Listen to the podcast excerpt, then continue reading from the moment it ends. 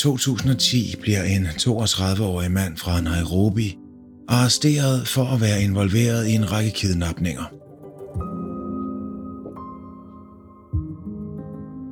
Men hvad de amerikanske efterforskere ikke ved er, at de ved et rent tilfælde har fået fingre i Kenyas mest produktive seriemorder.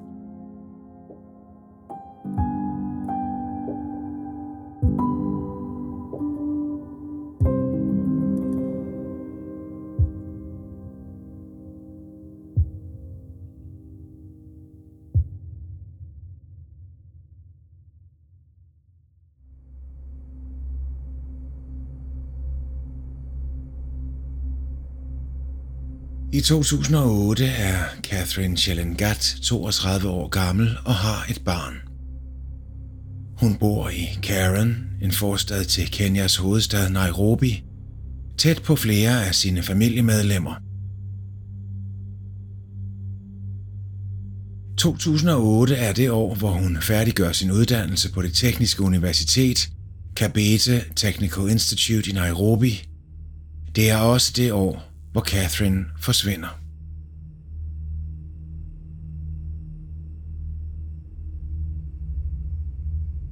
Den dag Catherine forsvinder, den 2. november 2008, ligner en hver anden søndag. Ifølge et af hendes familiemedlemmer, en mand ved navn Wesley Rotich, var det bare en helt normal dag i nabolaget. Wesley er det sidste familiemedlem, der ser Catherine i live. Hun har været på søndagsvisit hos ham og forlader hans hjem omkring klokken 9 om aftenen. Hun fortæller, at hun vil tage direkte derfra og hjem til sin bror, hvor hun skal overnatte. Men Catherine når aldrig frem til sin brors hjem. Bekymrede venner og familie forsøger at genskabe hendes færden den aften i de kommende dage, uger og måneder, men det lykkes ikke. Og pludselig, tre måneder efter Catherines forsvinden, sker der noget mystisk.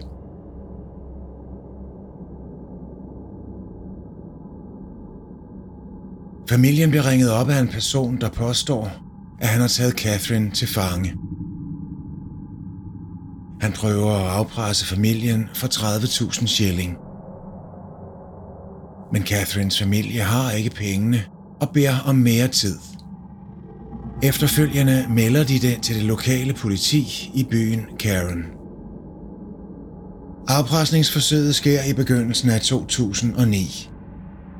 Personen i den anden ende af røret udviser ikke specielt meget medfølelse med Catherines bekymrede familiemedlemmer, men i sidste ende går han med til en lavere sum, 15.000 shilling. Pengene bliver overført igennem M-Pesa, som er et pengeoverførselsprogram. Men desværre betyder det ikke, at Catherine Chellengat bliver løsladt i god behold. Den unge mor er nemlig allerede død flere måneder forinden. Hun er blevet slået ihjel af en morder, der hele tiden har befundet sig lige i nærheden af det område, hvor hun og hendes familie bor. Han arbejder som sikkerhedsvagt på det lokale vandforsyningskontor. Et kontor, som ligger mindre end 50 meter fra Wesley Rodsits hjem, hvor Catherine sidst blev set. Catherines morter hævder senere, at han mødte den unge kvinde ude på vejen, hvor han henvendte sig til hende og holdt sin åbne hånd frem mod hende. Jeg trykkede hende i hånden, og hun fulgte efter mig, den her morder, som senere bliver kendt som Kenyas mest berygtede seriemorder, hævder at have en helt særlig evne. En slags magisk berøringsevne. Han mener selv, at han bare ved berøringens kraft er i stand til at lokke fremmede kvinder til afsides steder, hvor han kan slå dem ihjel og drikke deres blod. Han hævder, at deres blod nærer hans superkræfter og inspirerer ham til at slå ihjel igen –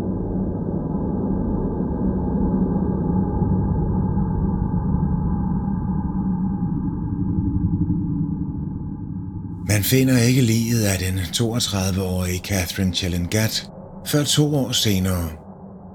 I løbet af den tid fortsætter morderen sit arbejde. Han går primært efter kvinder og børn, og han er produktiv. På bare fem års tid når han at akkumulere sig over 20 ofre. Han hævder, at de alle sammen blev offret som en del af et kultritual. En kult, som han er blevet tvunget ind i imod sin vilje. Det her er historien om Philip Onyancha.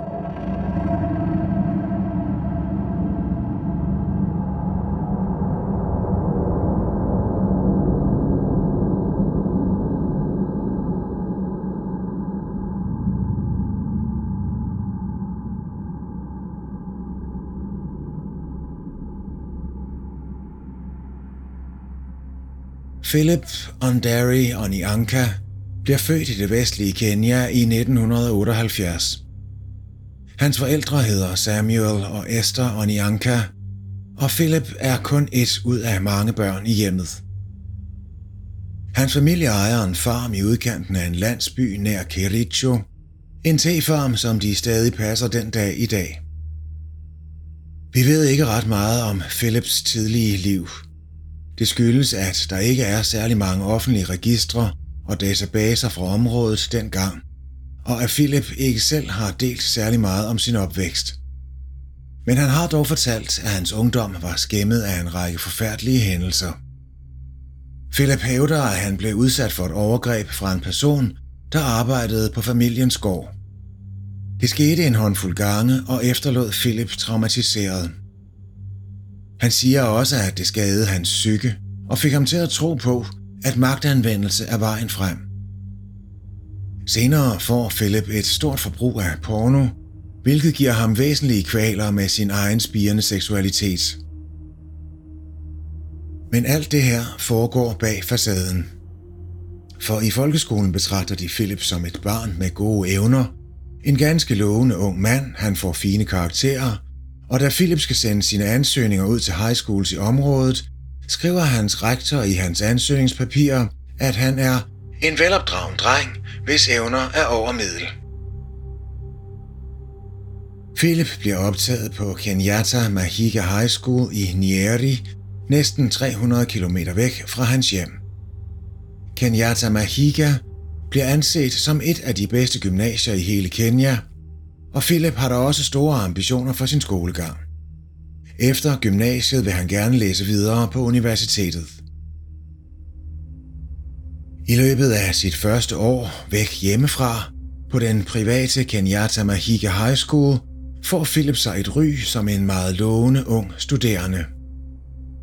Han kaster sig ud i både det akademiske og i skolens fritidsaktiviteter med stor entusiasme – han spiller blandt andet fodbold, og han synes at trives med at være udenfor. Mercy Theremo, Philips engelsklærer, beskriver ham som en veltalende og skarp ung studerende, der udviser selvsikkerhed og autoritet. Men da Philip når til sit andet år på gymnasiet, er der noget under overfladen, der begynder at røre på sig. Og det går ud over hans klassekammerater. Især dem, der fremstår mere sårbare end ham.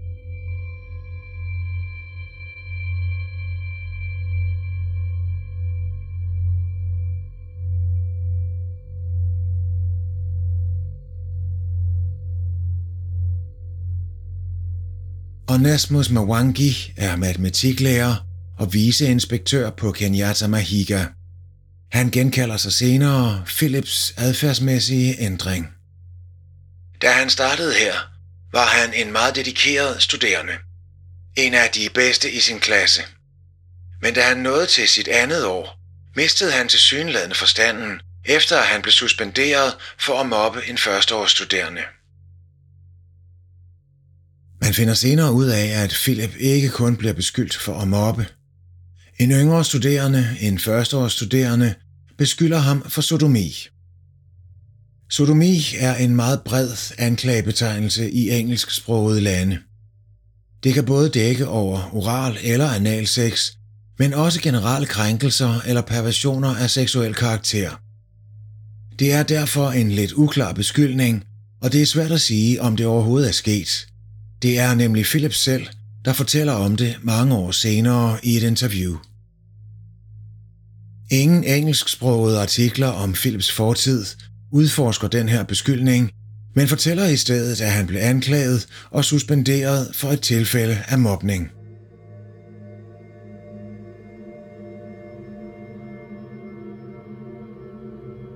Efter to ugers bortvisning kommer Philip tilbage på skolen igen, og han genoptager sine studier.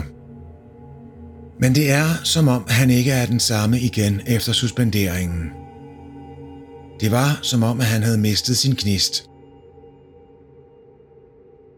Flere lærere beretter om, at de ser en ændring i den unge mand.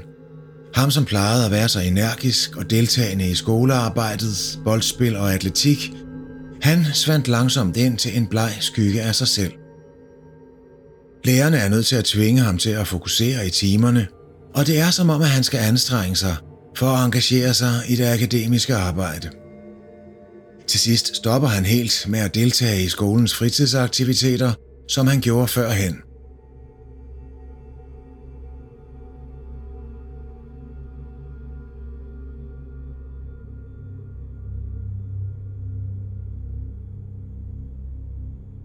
Over de næste par år fortsætter skolen med at opleve problemer med Philip. Hans opførsel bliver mere og mere problematisk, og han taber sin før så rolige og fokuserede udstråling. Han bliver mere urolig og temperamentsfuld, og han reagerer hurtigt med vrede. Mens Philip nærmer sig afslutningen af sin skolegang, begynder skolen at modtage rygter om en eller anden form for djævletilbedelse. Alle skoler i verden kender til sladder, men de her rygter synes meget mere ondsindede, eftersom de involverer det okulte. Det er noget, som tidligere studerende og ansatte på skolen bemærker flere år senere, når de bliver spurgt til Philips skolegang. Men det er først senere, at de kommer til at tænke på, at der kan være en forbindelse imellem rygterne og Philip. På det her tidspunkt ser de ham bare som en misfornøjet ung mand, der er ved at være træt af skolen og afventer sin dimission.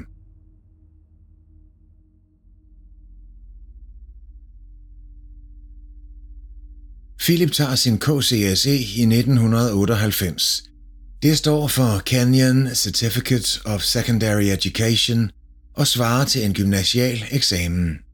Han får et karaktergennemsnit, der svarer til omkring 7 på den danske skala men han henter aldrig sit eksamensbevis. Han vælger i stedet at tage chancen med reeksamen igen lidt tid efter. Han flytter skole på sit sidste år og tager sin KCSE-eksamen på den nye skole i stedet. Men i stedet for at tage en videregående uddannelse eller søge ind på universitetet, vælger han at begynde at arbejde. I begyndelsen bosætter han sig i det vestlige Kenya, i en lille landsby nær sin families farm. Men han ender med at flytte tilbage til Nyeri, den by, hvor han gik på Kenyatta Mahiga High School flere år tidligere. Man finder senere ud af, at Philip bliver fordrevet fra sin families landsby, da han bliver beskyldt for at forsøge at voldtage en nabo, og at han simpelthen blot flytter til den eneste anden region, som han kender. Philip siger dog selv, at det ikke er sandt, han hævder, at flytningen skyldes, at han hører stemmer.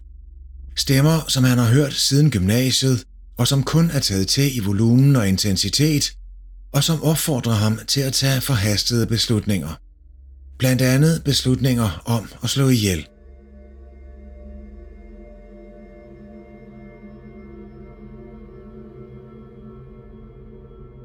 Over det næste årti, efter afslutningen af sin ungdomsuddannelse i de sene 1990'ere, arbejder Philip Onyanka primært som sikkerhedsvagt for G4S, som er et globalt sikkerhedsfirma.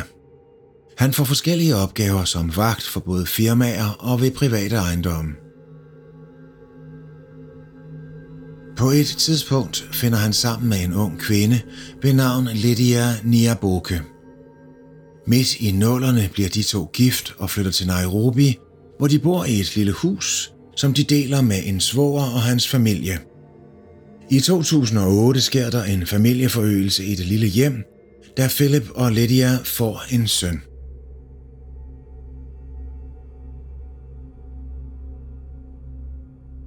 Kort tid efter fødslen begynder Lydia at blive mistænksom over for Philips opførsel – hun har altid kendt ham som en mild og empatisk mand, men han begynder at være væk hjemmefra på mærkelige tidspunkter. Han bliver ude til sent og omgås personer, som Lydia ikke kender. Til sidst i juni 2009 konfronterer hun ham med det. Hun fortæller senere til pressen, at hun mistænkte ham for at have en anden kvinde i sit liv. Hun beder ham ærligt fortælle hende, om det passer. Men Philip insisterer på, at der ikke er noget galt. Han lover, at han forbliver lojal over for Lydia og deres spæde søn, og at han har tænkt sig at blive ved med at sørge for sin lille familie. Så Lydia bliver hos Philip på trods af sine mistanker.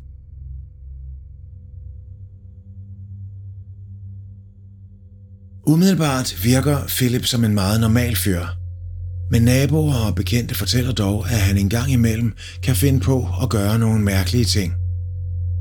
Naboerne siger, at de praktisk talt ikke snakker med Philip, men når de en sjældent gang gør, så virker han lidt speciel. Han siger underlige ting og kan godt finde på at reagere voldsomt og temperamentsfuldt. For eksempel slukker han på et tidspunkt for hele nabolagets strømforsyning. Da naboerne klager over hans opførsel, truer han med at hyre nogen til at slå dem ihjel. Så da han senere gør flere ting, der irriterer naboerne, som for eksempel at spille høj musik om aftenen, er der ikke nogen, der klager eller stiller spørgsmålstegn ved det. De er bange for konsekvenserne. Mange tilskriver hans mærkelige opførsel det faktum, at han og familien bor meget tæt i det lille hus, og at det må være svært at trække vejret og at få afløb på så få kvadratmeter. Men mange lægger også mærke til en lille gevækst på hans baghoved. En tumor, der vokser på det tidspunkt, hvor hans opførsel begynder at forværres.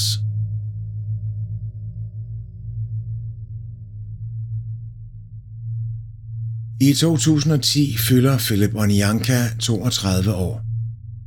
Han arbejder stadig som vagt for G4S, men i løbet af årets første måneder bliver han mindre og mindre mødestabil, og han bliver noteret for at være fraværende fra sin post ved flere lejligheder.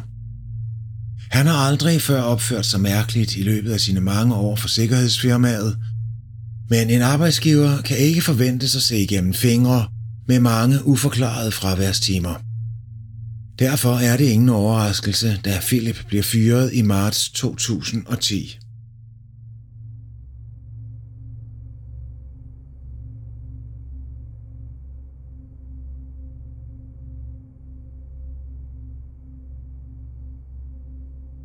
Når en morder slår til, sker det typisk tæt på hjemmet.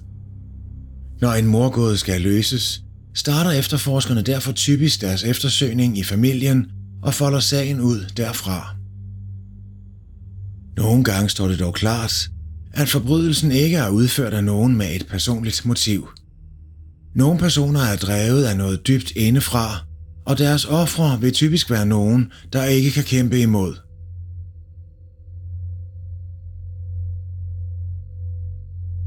I juni 2009 begynder Philip Oniankas kone at mistænke, at der foregår noget i hans liv, som hun ikke kender til. Nogenlunde samtidig forsvinder en dreng i Nairobi. Drengens navn er Samuel Wanyonyi, og han minder mærkeligt nok lidt om Philip selv, da han var barn. Han er entusiastisk omkring sin uddannelse, og han er for nylig flyttet hjem til sin tante i Nairobi for at gå på en prestigefyldt skole i regionen men Samuel forsvinder efter kun tre måneder i byen. Han har været væk i tre dage, da en seddel dukker op på dørtrinnet ved hans tantes hus.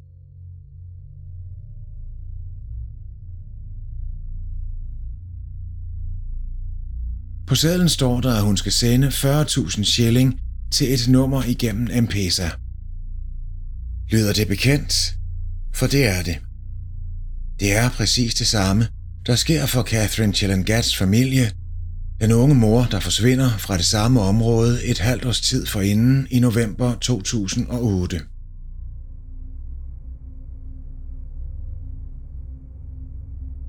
Samuel Wanyonyes familie nægter at betale løsesummen, for de har simpelthen ikke pengene. Nogenlunde samtidig dukker der et nyt brev op ved hjemmet i Nairobi, sammen med noget af det tøj, som Samuel havde på, da han forsvandt. Denne her gang er prisen sat ned til 10.000 shilling. Men familien kan stadig ikke betale løsesummen. I øvrigt tvivler de på, at deres afpresser taler sandt. De frygter, at Samuel allerede er død.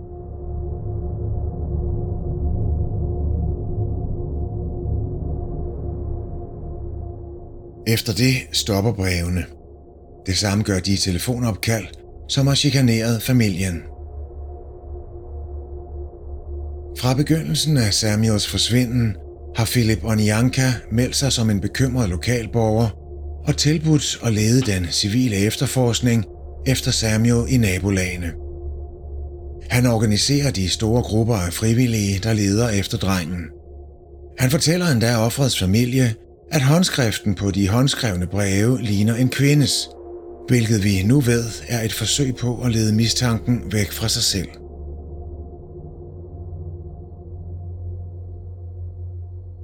I 2010 oplever byen Tika, som ligger omkring en times kørsel nord for Nairobi, en bemærkelsesværdig stigning i antallet af voldelige dødsfald. I løbet af et år bliver otte sexarbejdere myrdet, og der forekommer også et par højprofilerede drabsager, som får industribyen til at sidde på nåle. I januar 2010 finder man livet af en sexarbejder ved navn Helen Niambura i et værelse på Awambogo Bar og Restaurant. Hendes lig har ligget der i flere dage. Man finder senere ud af, at morderen er taget tilbage for at kigge på hendes døde krop op mod 12 gange, før hendes lig endelig bliver fundet. Og selv da venter morderen udenfor, i den voksne gruppe af tilskuere, for at se politiet fjerne hende fra det rum, hun lå i.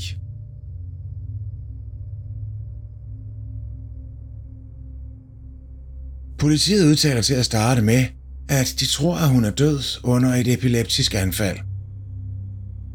Men omkring en uge senere sker der et lignende dødsfald i en anden del af Tika.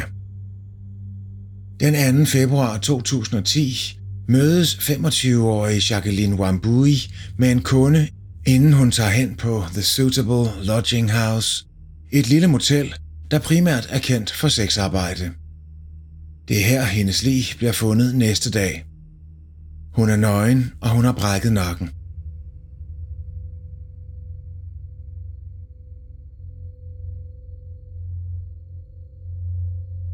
Det er de første tilfælde af otte drab på sexarbejdere. I alle otte sager kæmper politiet med at finde spor. De kan følge offrenes færden tilbage til bestemte tidspunkter og steder, men på grund af forbrydelsernes tilsyneladende tilfældige natur, er der ikke meget, som efterforskerne kan tage fat i. Forbrydelserne forbliver uopklaret det næste stykke tid.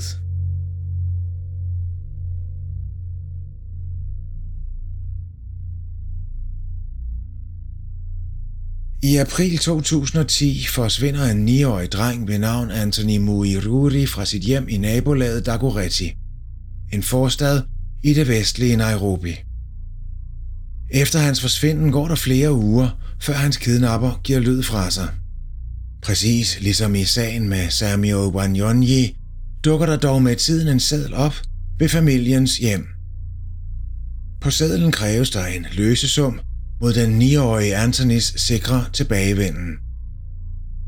Ulig de tidligere ofre er Antonis familie i stand til at betale løsesummen og følger instruktionerne. De sender pengene via M-Pesa til det telefonnummer, som står på sedlen. Men hvad kidnapperen ikke ved er, at pengenes vej gennem M-Pesa bliver sporet af politiet.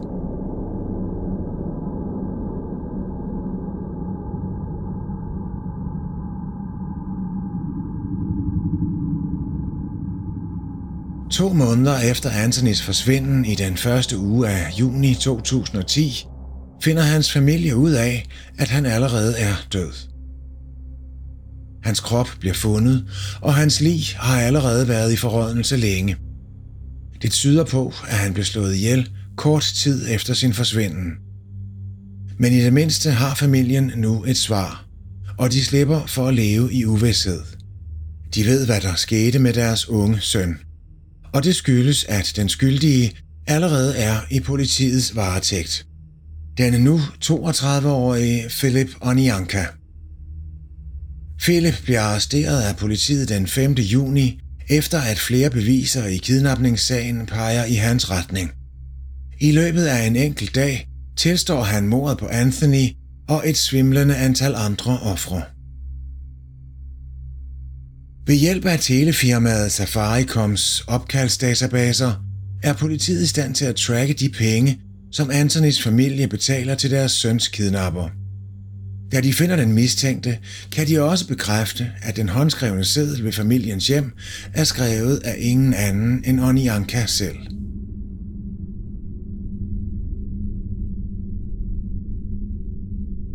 Efter sin anholdelse tilstår Onianka at have slået næsten 20 mennesker ihjel. Tallet varierer lidt fra medie til medie, men alle er enige om, at han tilstår mindst 17 mor, mens de mest nylige spekulationer lander på omkring 19 ofre. Alle ofre er kvinder og børn, ofre som Philip beskriver som svage og sårbare over for hans angreb. I sin tilståelse beskriver Onyanka, hvordan hans forbrydelser startede allerede i gymnasiet og siden eskalerede. Han hævder, at en kvindelig lærer rekrutterede ham til en morderisk kult i løbet af hans første år på Kenyatta Mahiga High School. Efter optagelsen i kulten havde han ansvaret for at slå 100 mennesker ihjel. Når han nåede det mål, ville han blive velsignet med et ukendt antal rigdomme. Efter hvert mor skulle han drikke af sine ofres blod, oftest fra halsen.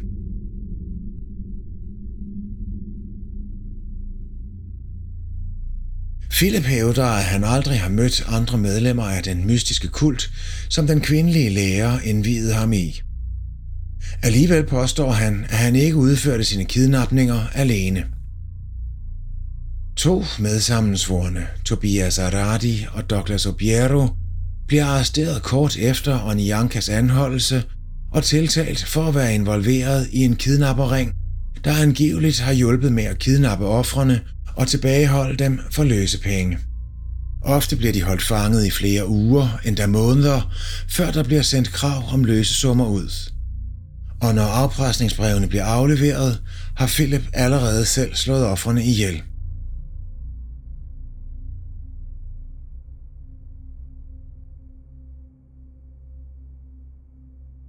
Richard Catola, chefen for specialstyrken, underretter medierne om de her to medsammensvorene. Han fortæller, at politiet har afhørt de to mænd og fastslået, at de vil blive tiltalt sammen med Philip og Nianka. Efterforskerne er også ivrige efter at komme til bunds i Philips påstande om en kult. For hvis det passer, så er der måske andre som ham derude, som forsøger at nå op på 100 ofre. Det betyder, at politiet skal have fat i den kvinde, som angiveligt indvidede Philip i kulten. En kvindelig lærer fra hans gymnasietid.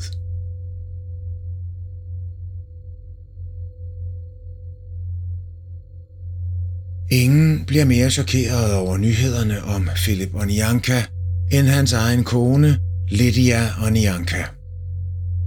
De to har været gift i flere år, og deres søn er på dette tidspunkt to og et halvt år gammel.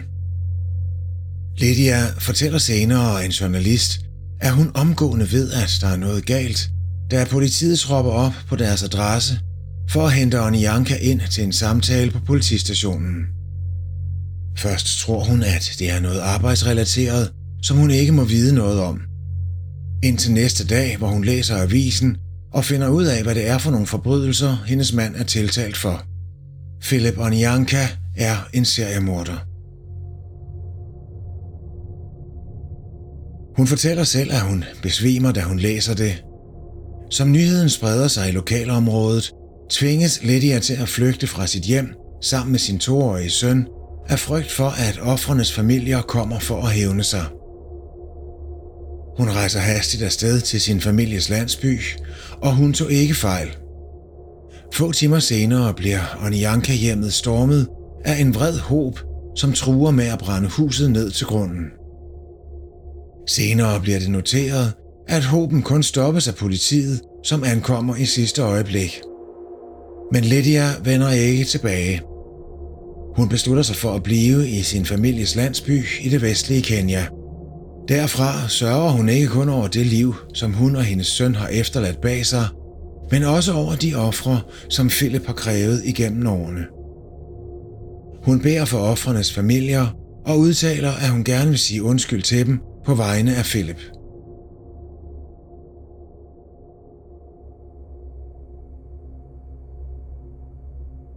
Over de næste par dage spreder nyhederne om Philip Onyanka og hans gerninger sig, ikke kun i området omkring Nairobi, men også til resten af Kenya. I løbet af få dage bliver han nationens mest berygtede og frygtede morder. I medierne står der, at han har øjne som en rev.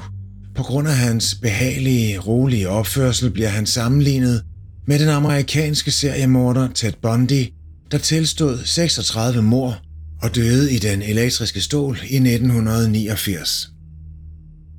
Det bemærkes også flere steder, at Philip har en tumor på størrelse med en appelsin på bagsiden af hovedet, noget der fører til flere teorier om hans mentale helbred og adfærdsmønstre.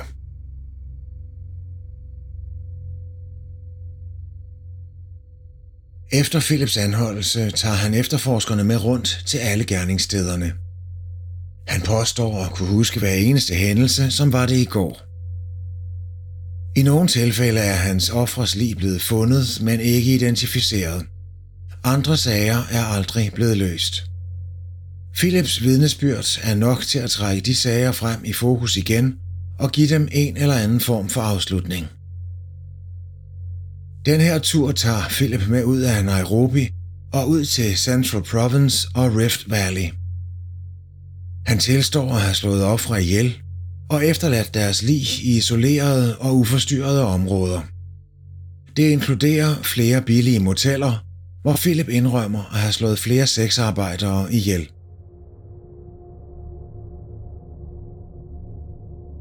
Som du måske kan forestille dig, er den offentlige reaktion ikke lige frem ideel. Vrede hårder af mennesker følger efter politibilerne og samler sig ved gerningsstederne for at vente på, at de dukker op med Philip og Nianka. Og ved mere end en lejlighed har de vrede tilskuere våben og lykker med, og de truer med hævn.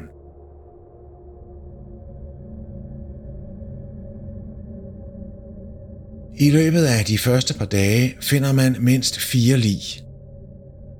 De her ofre er forsvundet i løbet af de seneste par år, og deres familier har intet hørt fra dem siden.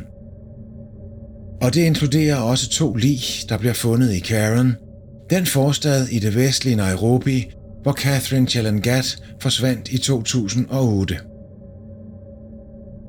Onianka leder politiet hen til et hus, hvor han har arbejdet som sikkerhedsvagt.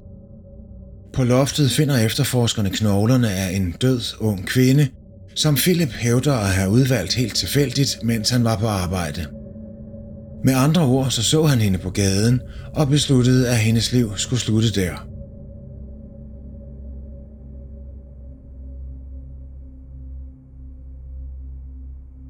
Dernæst leder Philip politiet hen til Nairobis vandforsyningskontor, som ligger i et shoppingcenter i byen. Her finder man livet af endnu en ung kvinde i et åbent kloakafløb. Man finder senere ud af, at det er Catherine Chelangat, den 32-årige forsvundne kvinde og mor, som du hørte om i begyndelsen af denne episode. På det her tidspunkt har hun været forsvundet i to år.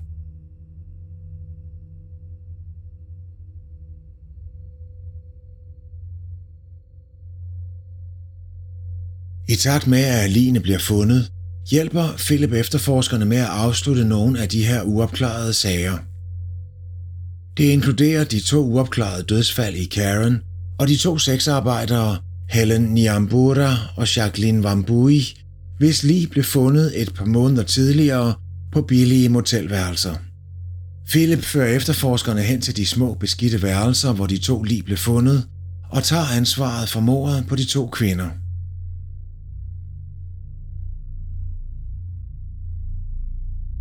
Selvom Philip kan besvare mange af efterforskernes spørgsmål om de uopklarede mor og kidnapningerne, er der stadig mange i hele Kenya, der sidder tilbage med tusindvis af spørgsmål. De vil gerne vide, hvad der fik den ellers engang så lovende unge mand til at udvikle sig til nationens mest berygtede seriemorder. For hvis man forstår, hvad der gik galt, så kan man måske sørge for, at det ikke gentager sig igen et andet sted. Desuden er journalisterne nysgerrige på den her mystiske kult, som Philip Onyanka hævder at være en del af.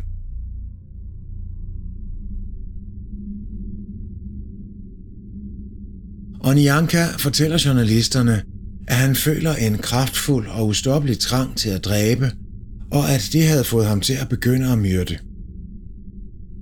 Han siger, at han nyder at strangulere sine ofre og drikke deres blod.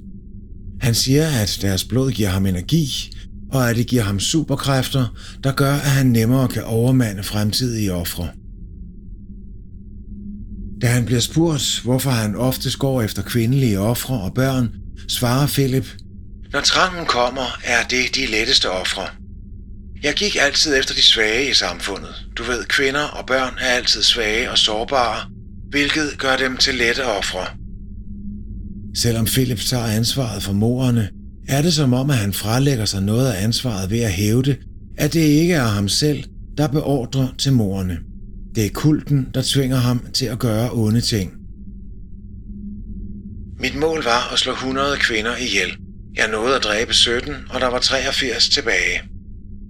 I kulten var der ligesom stadier, og for at komme til det næste niveau, var jeg nødt til at slå en masse mennesker ihjel. Jeg skulle også møde lederen af kulten. Jeg føler mig lettet. Jeg er glad for at have tilstået alt det her. Det var hårdt. Det var ikke mit ønske at gøre de her forfærdelige ting. Jeg ved, at det er en forbrydelse at slå ihjel, og at det strider imod Guds ti bud. Men I må forstå, at jeg ikke var mig selv. Jeg fortryder en masse.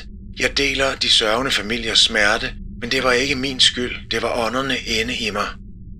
Jeg kommer ikke til at gøre det igen. For dem, der indvidede mig, advarede mig om, at hvis jeg nogensinde afslørede det for nogen eller tilstod, så ville jeg miste ånderne og min kraft. Nu er jeg mig selv igen.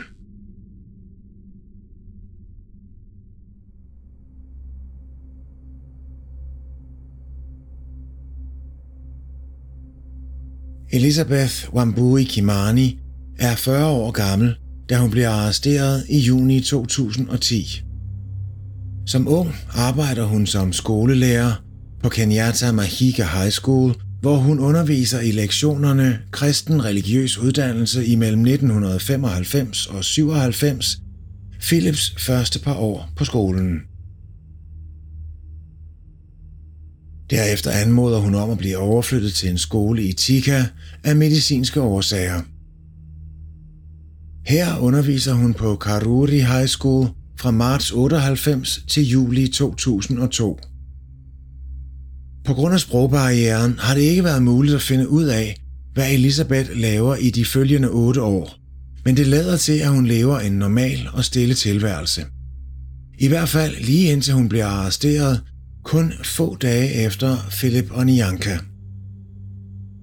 Hun sidder varetægtsfængslet i næsten to uger, før hun rent faktisk bliver tiltalt for nogen forbrydelse.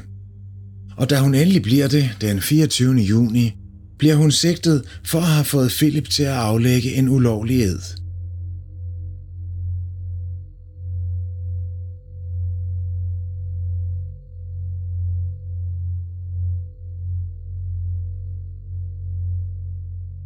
Da Elizabeth Wambui bliver sigtet den 24. juni 2010, har flere detaljer om Philip Onyankas tilståelse allerede spredt sig ud i diverse medier. Philip hævder, at en af hans lærere havde udviklet en usund besættelse af ham, dengang han gik i gymnasiet som teenager i Wambui. Han fortæller, at hun inviterede ham hjem til sig, hvor hun bød ham på mad og drikke, som var blevet tilført ukendte ingredienser og substanser, altså underforstået, at han blev ansporet til at indtage stoffer eller bedøvelse uden sit eget tilsavn.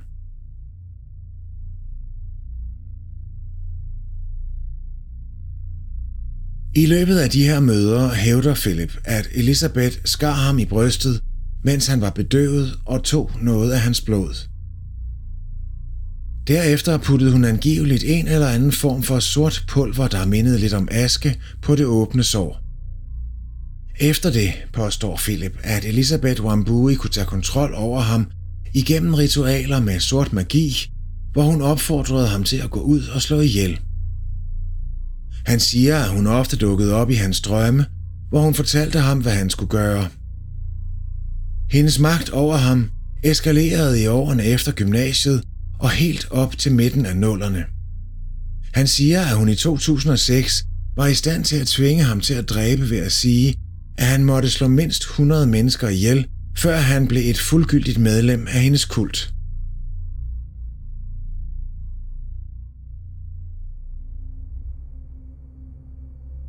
Det kommer næppe som nogen overraskelse, at Elizabeth Wambui benægter det hele. Under efterforskernes interviews med Elizabeth Wambui virker hun angiveligt ikke særlig samarbejdsvillig. Nogle gange er hun endda modstridende. Hun nægter overhovedet at kende Philip og Nianka, selvom politiet kan kæde dem sammen gennem deres fælles fortid på Kenyatta Mahika High School. En politibetjent fortæller pressen, at de ikke føler, at de gør nogen fremskridt i afhøringerne. Elisabeth Wambui forbliver varetægtsfængslet det næste år, mens hun afventer sin retssag.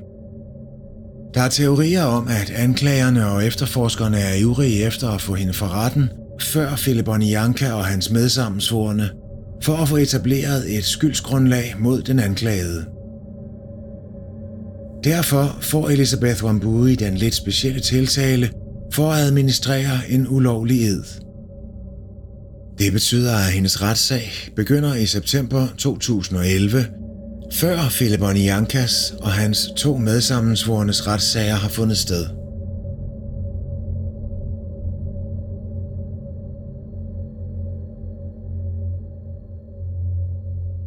Retssagen skrider hurtigt frem, men anklagerens vind i sejlene dør ud på et øjeblik, da deres hovedvidne, den selverklærede seriemorder Philip Onyanka, fra vidneskranken fortæller, at hans tidligere anklager mod Elisabeth Wambui er falske.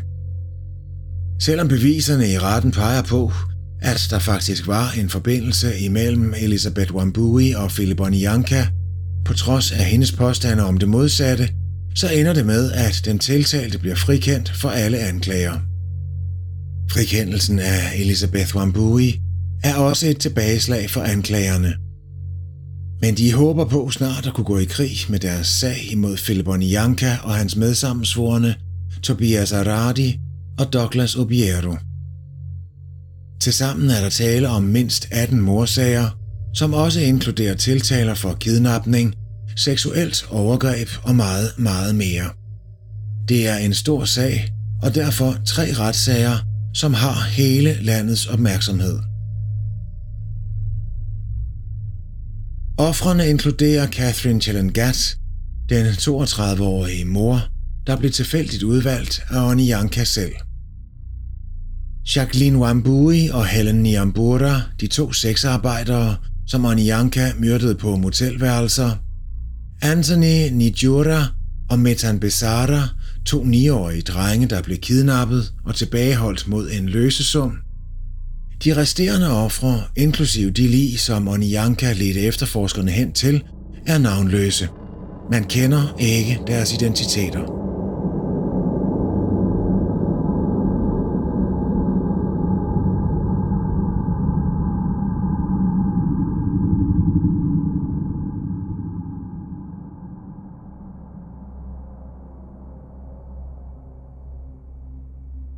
Fordi man aldrig før har haft med efterforskninger af seriemordere af den her skala at gøre i Kenya før, strækker efterforskningen sig ud over flere år.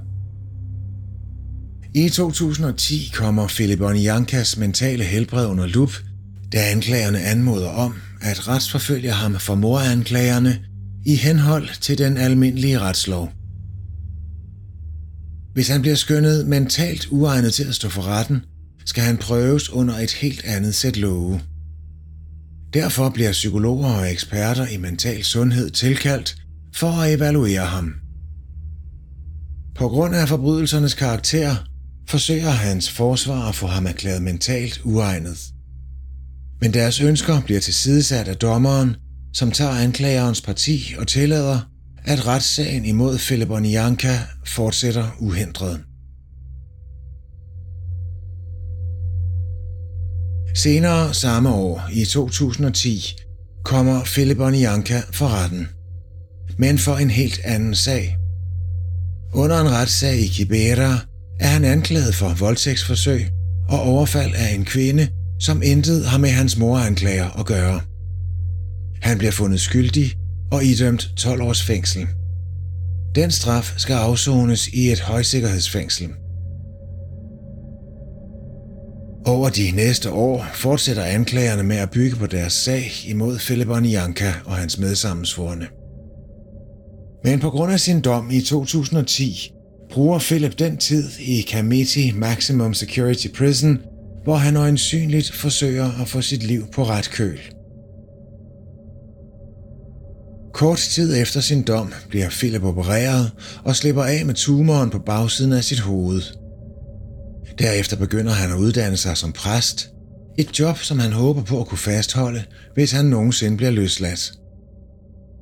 Udover at han arbejder som præst, arbejder han også som bogholder for fængslet.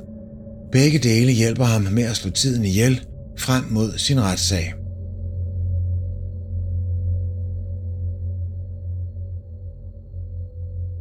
I 2014, næsten fire år efter anholdelserne, fortæller Onianka og hans medsammensvorene, at de beklager sig ikke skyldige i den kommende retssag.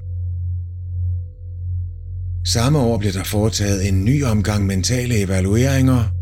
Resultatet af Philip Onyankas undersøgelse bliver, at han vurderes til stadig at være en trussel for samfundet, og at han højst sandsynligt vil begå forbrydelser igen, hvis han bliver løsladt fra fængslet. Det fører os til 2018. I januar og februar bliver anklagemyndigheden bedt om at indsende deres endelige papirarbejde til retssagen, som forhåbentlig endelig skal afgøre moranklagerne mod Philip Onianka og hans to medsammensvorene. Datoen sættes til den 5. april 2018. Her skal dommeren bedømme, om sagen kan fortsætte, eller om de er nødt til at starte helt forfra. Dommer James Wakiaga vurderer nemlig, at Philip Onyanka skal have en helt ny retssag, og dømmer, at de tidligere høringer imod ham, inklusiv dem om hans mentale helbred og endda hans dom i 2010 for seksuelt overgreb, var mangelfulde. Nu bliver det lidt teknisk. Men dommer Wagiaga hævder altså i 2018, at Philip Onyanka burde have været prøvet under sektion 162 i stedet for sektion 166 af Kenyas kriminalprocedure. Sektion 162 omhandler helt specifikt folk med mentale sygdomme, og med den følger nogle helt andre retningslinjer. Dommeren mistænker også, at anklagerne over årene har forsøgt at skjule deres viden om Philips mentale helbred for at sikre sig, at sagen mod ham ville fortsætte efter deres ønske. Bagefter bliver sagen videre sendt til chefen for kriminaldivisionen, hvor den lander på dommer Jesse Lessits skrivebord. Her ligger den endnu, mens Philip Onianka og hans medsammensvorne afventer deres retssag.